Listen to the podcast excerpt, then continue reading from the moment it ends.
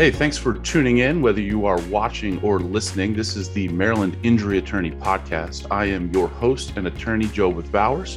We are here to cover a variety of topics involving injuries that happen within the state of Maryland. Thanks for joining us. Today, I am talking to you about a letter that you either have received from our office or will soon receive from our office. This letter is coming out because you have finished treatment related to your accident case. My office has compiled all of the medical bills and records that are related to your care and have sent them to, or we are preparing to send them to the insurance company to evaluate and have them make an offer to settle your claim. What we are sending you is a list of the medical treatment that we have on file for you. The reason we're sending it is basically to double check and make sure that we actually have everything. Now, throughout the process, as you know, we have kept up to speed on your medical treatment. We have asked you to contact us if you see any new doctors or go get an MRI or an x ray.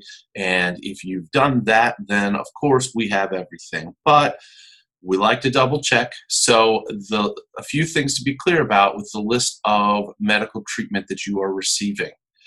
First of all, this is not, if you see the total, what we are asking the insurance company to settle the claim for. It is merely the total of all of the medical bills that were generated for the treatment that you received for your injury claim. So don't think that, hey, they're only asking for that. That's not how it works. We'll cover that in another conversation. Secondly, don't think that all of these bills are outstanding. As you probably know, you may have personal injury protection insurance coverage that may have paid some of these bills. You may have had health insurance pay some of these bills. All of that is not part of this letter and is not part of this list. That will be on a disbursement sheet.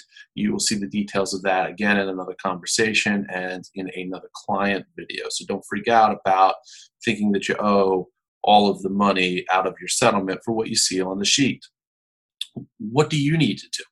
It's important, and the reason that we send this list out to you is to look through it. Yes, I went to that hospital. Yes, I took the ambulance. Yes, I saw these doctors. Yes, I went to physical therapy.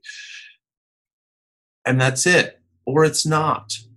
Hey, wait a minute. I I, I, woke up in the middle of the night um, about two months after the accident in excruciating pain I needed to go to an urgent care or or the hospital or something. If there's something like that, or I went and got an MRI and I don't see that listed on here. Now, normally that doesn't happen because normally when you get treatment like that, the doctors that we do know about noted in their records, and when we're reading through the records, we see, hey, there's a, an MRI, or woke up last night and went to the ER and now has greater pain. We usually know about that stuff because usually the information is there for us to find it, but we like to double check. So take a look at this. We ask you to sign it and send it back. That way we know that you've actually taken a look at it. It is not a settlement offer. It is not what we're asking the insurance company for. It is merely a way for us to make sure that we have everything because this is a very thorough process. And eventually, when we resolve this claim, and sign a release, it's going to be over. So we need to make sure everything's included so that we can appropriately take care of you.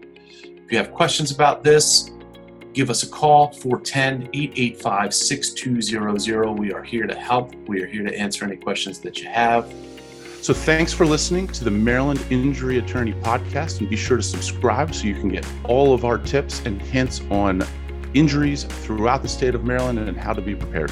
Thank you.